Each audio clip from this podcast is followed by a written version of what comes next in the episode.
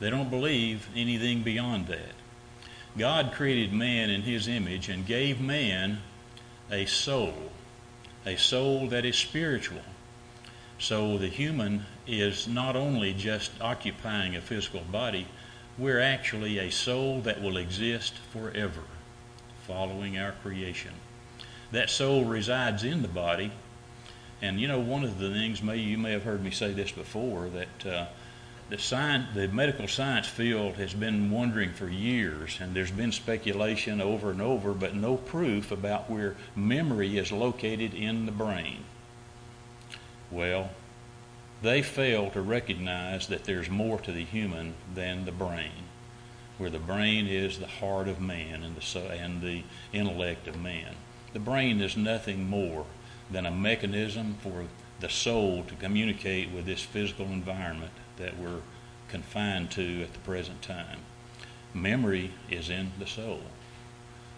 Logic demands it. God has said, following death, we have memory. Following death, we're separated from this body, or at the point of death, we're separated, yet we still know everything that we knew while in the body. That requires the conclusion that memory is not in the body, but in the soul. It's not in the brain. Anyway, I speculate that those scientists are also the ones that believe in the myth of evolution. Evolution can't be true. Logic and reason demands that there is a supreme being that put all this together. In the book of Romans, Romans chapter 1, as a matter of fact, says, For the invisible things of him from the creation of the world are clearly seen, being understood by the things that are made. The invisible things, that is, the spiritual realm and portion of existence, are clearly seen, being understood by the things that are made. The earth was made, the physical environment was made. Even his eternal power and Godhead, so that they are without excuse. God tells us all we have to do to know that He exists is to look around us. The existence that we're in now in this physical realm demands that there be a supreme being that did all of this. The concept that this came from a very small portion in the Big Bang made all of the constellations and universes and even the solar system out of some little small something, and that from that uh, it just so happened that things are in the order that they're in, and that uh, life began from a quagmire in a swamp in you know millions of years ago. It, it's just hard to believe that people who are a whole lot smarter than me can believe that. You know, I know I'm not the sharpest knife in the drawer, but it's easy to see that God exists, and He is more powerful than anyone can imagine. The human mind cannot imagine the enormity of God and all his attributes.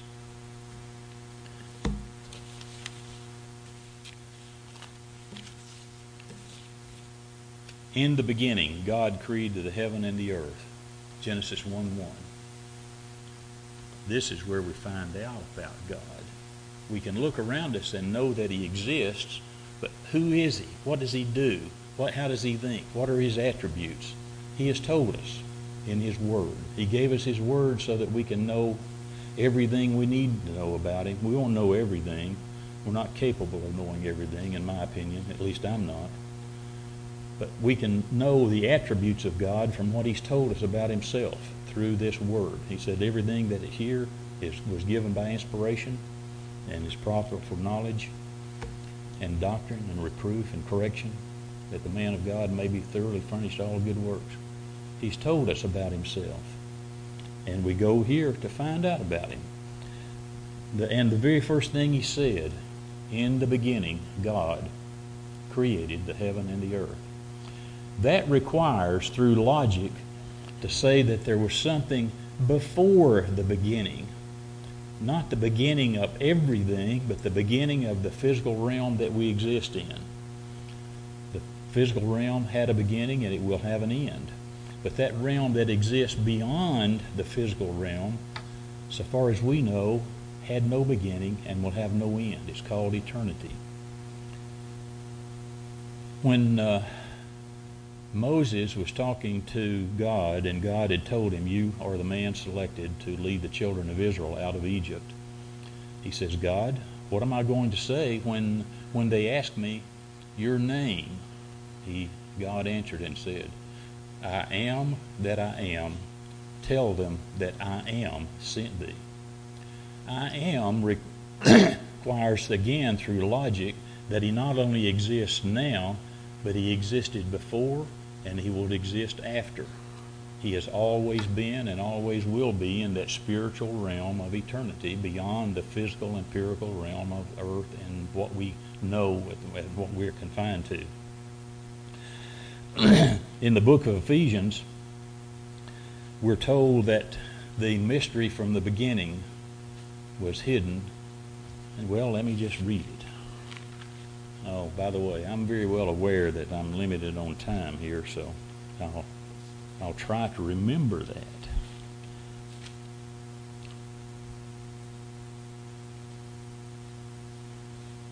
And to make all men see what is the fellowship of the mystery, which from the beginning of the world hath been in been hid in God and created to all things by Jesus Christ.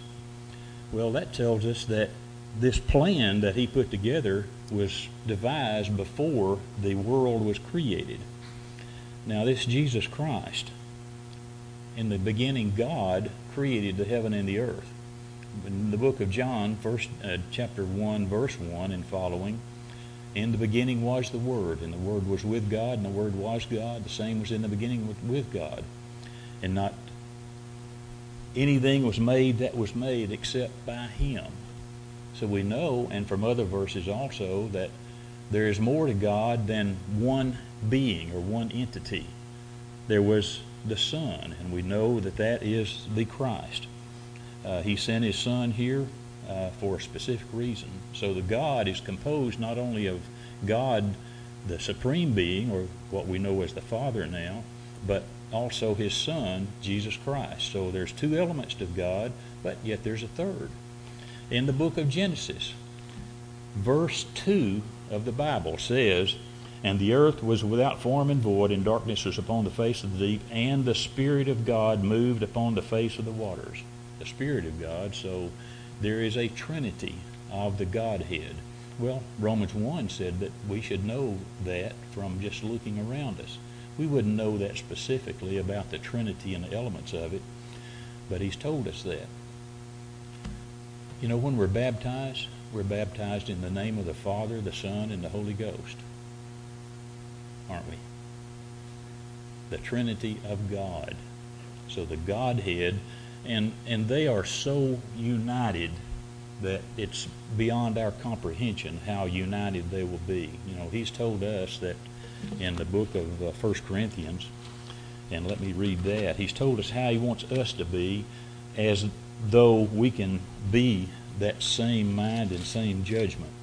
And I beseech you, brethren, by the name of our Lord Jesus Christ, that ye all speak the same thing, and that there be no divisions among you, but that ye be perfectly joined together in the same mind and the same judgment.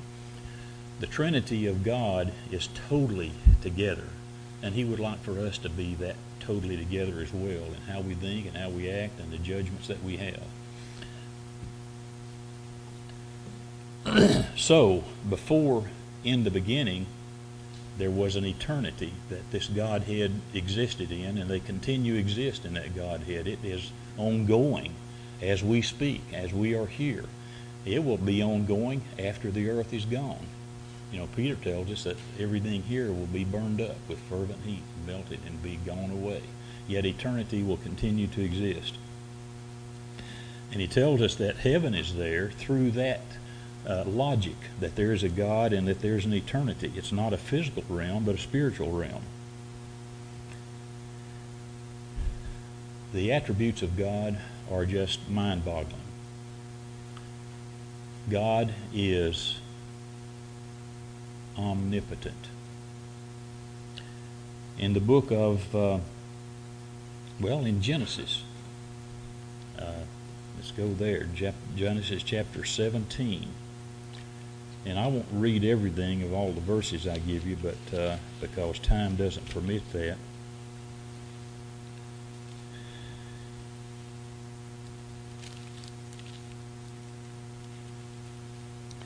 And when Abram was ninety years old and nine, the Lord appeared to Abram and said unto him, I am the Almighty God. You know, one of the one of the things we know from what God has told us that everything He says is absolute truth. When He says, I am the Almighty God, Almighty means Almighty, omnipotent, able to do anything except what is not in His realm of honor. God cannot lie. In a, that means that He is not only omnipotent, he is immutable. Anything he says, if he makes a prediction, and he's made several of those in Scripture, that will come true. He is immutable. He can't tell a lie. He knows what's going to happen in the future. Part of his attribute also is omniscience. He knows everything. Everything. And everything means everything. He knows what's going to happen tomorrow. He knows what's going to happen, happen five seconds from now. Omnipotent or omniscience means he knows everything. There's nothing left out. He knows the innermost thoughts of every person here and every every person in the entire world. The comparisons of God to us are so great in difference. The magnitude is beyond description. We can't compare our thoughts to his thoughts compare the point of a pin compared to the size of the earth is still not a big enough comparison. He, he can do anything and he knows everything. The scientific world is advancing as time goes on, advancing to the point of understanding the attributes of science, the fields of science, the categories of science the categories of physics, uh, uh, the physical realm, chemistry, geology, biology, human biology, et cetera, et cetera, and on down. Logic and reason, and uh, you know the medical science. We're learning more and more as time goes on. But you know, God created all of that. He didn't have to have a textbook to understand it. He knew it from when the time He created it it's and again the compar- comparisons are so enormous in size that we can't comprehend just how much more he is than we are.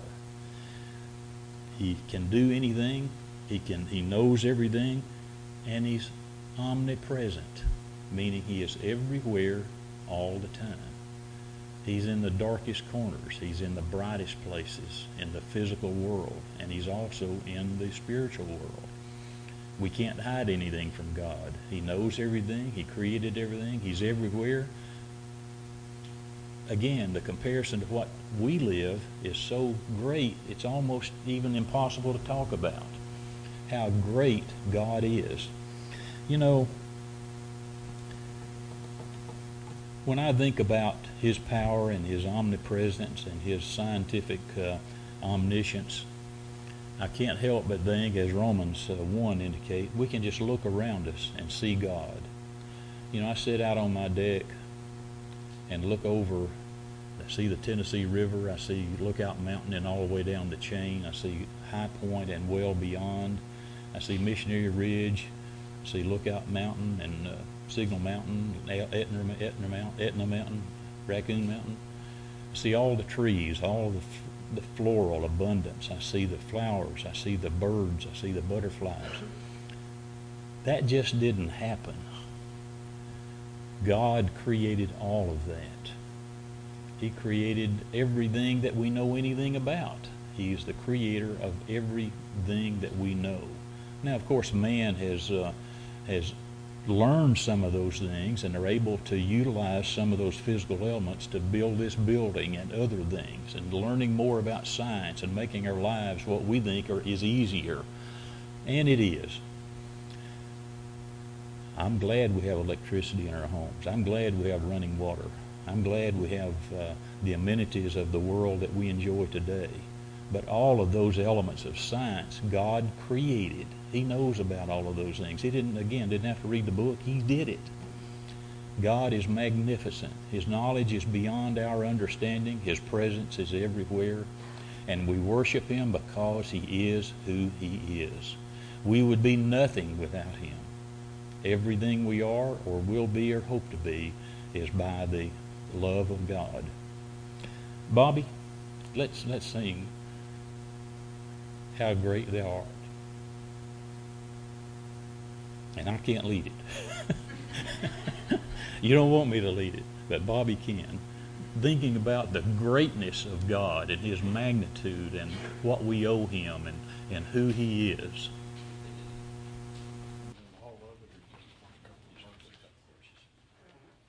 723. We'll sing the first two verses. We'll sing the chorus after the second verse. 723.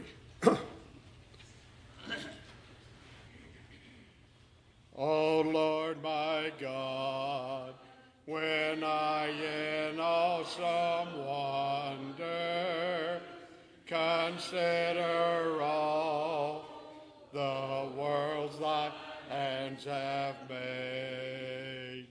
I see the stars, I hear the rolling thunder, thy power throughout the universe displayed, and through the woods and forest glades I wander and hear the birds sing sweetly in the trees. When I look down from lofty mountain grandeur and hear the brook and feel the gentle breeze. Then sings my soul, my Savior God, to thee. How great thou art, how great thou art. Then sings my soul, my Savior God, to thee.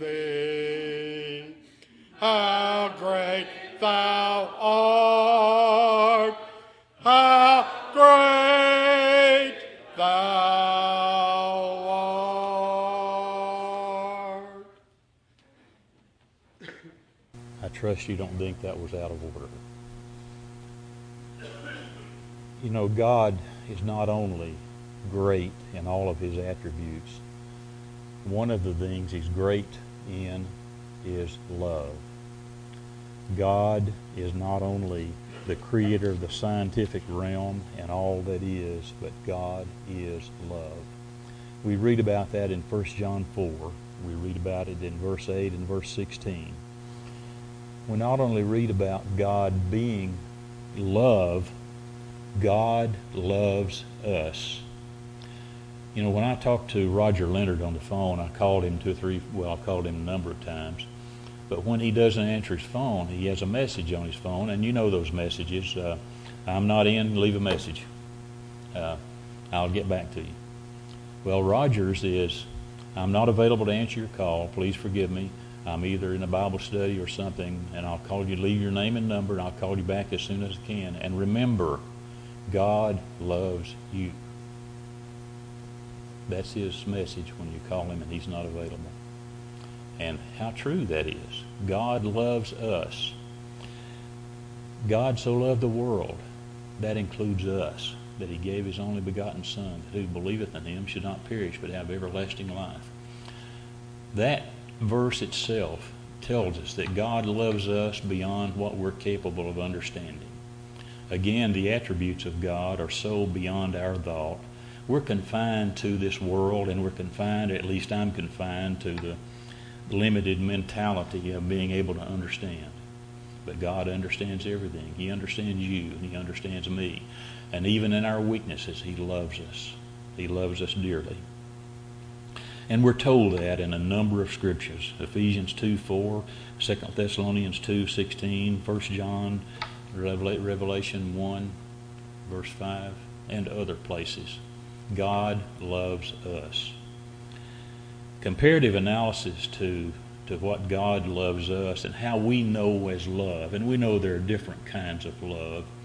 But we're talking about the, the realm of love, the phileo love, and the, uh, the love of fellowship, etc. Philadelphia, Philadelphia love. So God loves us beyond description. Trying to compare our level of love to God's love, again, we're comparing a head of a pin to the size of the earth, and that's not even adequate to explain the difference in how, how He loves us. His magnitude is so beyond our understanding. We can understand love at several levels. You know, a mother loves her children oh so dearly. Husbands love their wives oh so dearly. Children love their parents oh so dearly. We love our pets oh so dearly. And it hurts when we lose them, any of those. And I've got to tell you this story. I promised Mary I wouldn't tell anything about her. But, uh, you know, we, we have a grandson, and he's in school, and uh, he has a full time aide. And that aide t- told Amy uh, that one day he told his uh, his aide said, "Oh, I would like to be in Nuga with my grandmama. I miss my grandmama." He calls Mary Gee Mama. He used to call her Mom. Now he calls her Gee Mama. And you know, when Mary heard that, she just melted. That's how God uh, reacts when we obey Him. Simple obedience to Him. He just melts because we're so uh, responsive to what He wants us to do. And that I know that's a lame comparison. And Mary loves John John just beyond description, as well as all of our grandchildren. And when they react and let them know we that we love that they love us, oh how sweet that is. How sweet it is to God when he when we react to his desire for us to obey him and do his will. It's so sweet to him and uh, so powerful. You know, God loves us so much that He created this world for us. Everything in it was for us. He didn't create this world for Himself. He wanted to create, well, you know, in the long ago before He created the world, there was an upheaval in uh, in the heavenly realm, and Lucifer was kicked out because he didn't obey God. God made a decision. He wanted a race of being that would be in heaven with him eternally because they wanted to be there. You know, the angels originally, as far as we know, now, again, we know we don't know everything, but the angels were created beings and placed in heaven. They didn't have a choice. Well, he wants a race that will be with him because they chose to be with him. And that's why we're here. He created this world for us to live in to prove that we want to be with him and all the pleasures this world entails. But He wants us to love Him more than we love the environment we're in now. He, he gave us all of this because He loved us. You know, I love a lot of things, and anybody that knows me knows that I love classic cars. I mean, that's, you know, I do. I love homemade ice cream and fresh peaches and fresh strawberries on it. I love coconut pie. I've always said my favorite cake is a coconut pie. I love it. But, you know, God wants me to do that. He wants me to appreciate what He's created for me and you. But He don't want me to think more of those things than I think of Him. He wants me to put Him first. He wants you to put Him first. And He's told us that. The greatest commandment, love the Lord thy God with all thy strength and all thy might. That was in the Ten Commandments, but it's been replaced with the same commandments in the New Testament. Love the Lord thy God with all thy strength and all thy might. God's gift to mankind not only included this world we live in and all the pleasures we enjoy in it, He gave us more than that. He gave us spiritual blessings, blessings that we can, can truly, truly enjoy. Spiritual blessings within His kingdom. The blessings we can enjoy with fellowship with one another. Oh, it's, uh, you know, I have an advantage. I can see every one of you. You can only see me. But to see you knowing that you love me and I love you is is a blessing that uh, you know the world don't understand. They just don't understand it. But God does. That's why He created the, the body of Christ, the kingdom, the church, that we can love one another and help one another to please Him, help one another to live a life so that we can be with Him in eternity. That love of His translated into grace we're saved by grace through faith. Grace is the gift from His love to us when we obey His will. You know, He said that the, uh, the greatest love was that the greatest love is if one uh, man gives his life for his brother. There is no greater love than that. God gave his son, and his son accepted that. God the Son accepted that responsibility and died for us on that cross. And it's uh, not us as a big group. We all went to him in baptism and uh, it was just one big thing that he did. No, no, no. It was that, but it was individuals. Every individual went to him we were buried into his death while he was hanging on that cross. And he knows every one of us individually, not as a big group that did it all at the same time, but individually. God loves us. Loves us so much, he gave his only begotten Son. Loves us so much, he developed the kingdom or the church while we're here on this earth so that we can love one another. We can encourage one another to do what is right and what's righteous so that we can live with Him in eternity. God loves us greatly. For us to accept that grace, we don't accept it through physical works and goodness on our part. The faith that saves us is not our faith. The faith that saved us was the faith of, of Jesus. The faith that he had saved us because the faith he had, knowledge that he had, he went to the cross and died for us. Now we have to have faith to accept that grace, but we don't save ourselves, see? Christ saves us through his death. God saves us through our obedience to him. God the Son said, and let me read this because um, this is so powerful.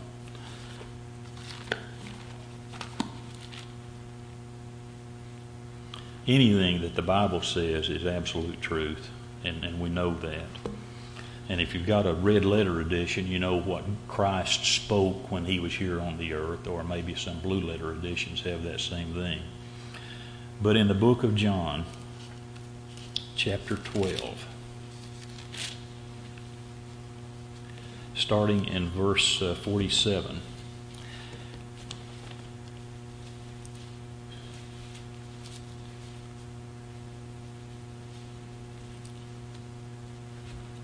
If any man hear my words and believe not, I judge him not, for I came not to judge the world, but to save the world.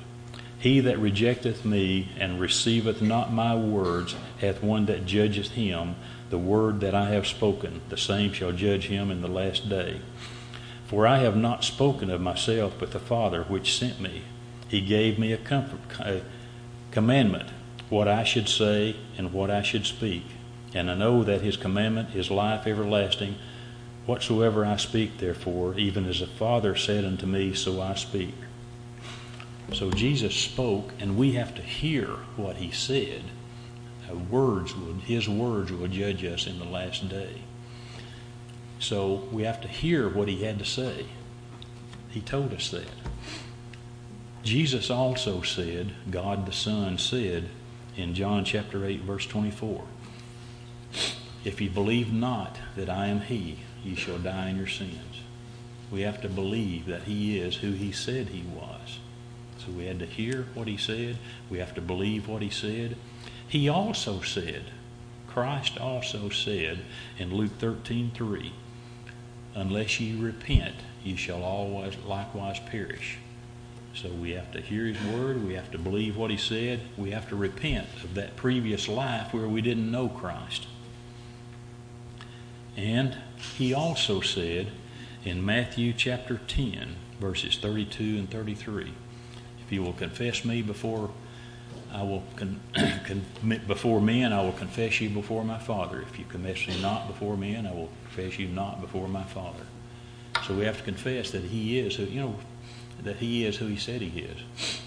When uh, Philip met the the Ethiopian in his chariot and preached unto him Jesus, uh, the Ethiopian said, "What doth hinder me to be baptized?" He said, "If thou believest, thou mayest." We have to believe. He heard the word. He believed it. He obviously repented, thinking, "I didn't know this. I need to obey this now." And they both went down into the water, and Philip baptized the eunuch. In Matthew, the 28th chapter, and again, this is where we know that uh, there is a trinity of the Godhead. Go ye therefore and teach all nations, baptizing them in the name of the Father and the Son and the Holy Ghost. In the name of the Father, the Son, the Holy Ghost, baptizing them through the authority of God. So, the spiritual blessings that God has given us are many. But the great spiritual blessing is eternal life. Only in His Son. All spiritual blessings are in Christ.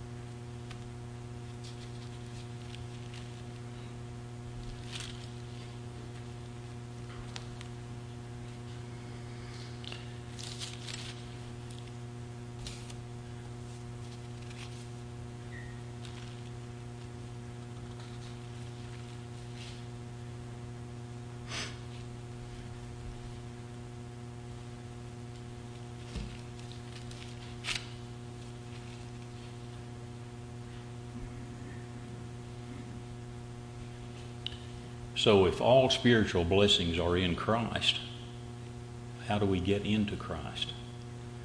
For as many of you as have been baptized into Christ have put on Christ. The only way to obtain those spiritual blessings is in Christ. The only way you can get into Christ is fulfilling the last of the commandments of obedience to become a child of God. That is, get into Christ. So we hear, we believe, we repent, we confess, and we're baptized into Christ. And we know through Romans chapter 6 and other places we're baptized into his death. We know that, that the occurrence happened. We're forgiven of sins. We know that at that time we're added to the kingdom. We know at that time our names are written in the Lamb's Book of Life in heaven. If you're subject to any of the needs of the graces of God, that is his blessings, if you're not a member of the church, those are the things you have to do to become a member of the church. That is to receive the physical or the spiritual blessings. If you are a member of His body already, and you don't need any uh, public repentance, then you can take care of that privately. But if you have a need for public confession and public uh, prayer, come forward as we stand and sing.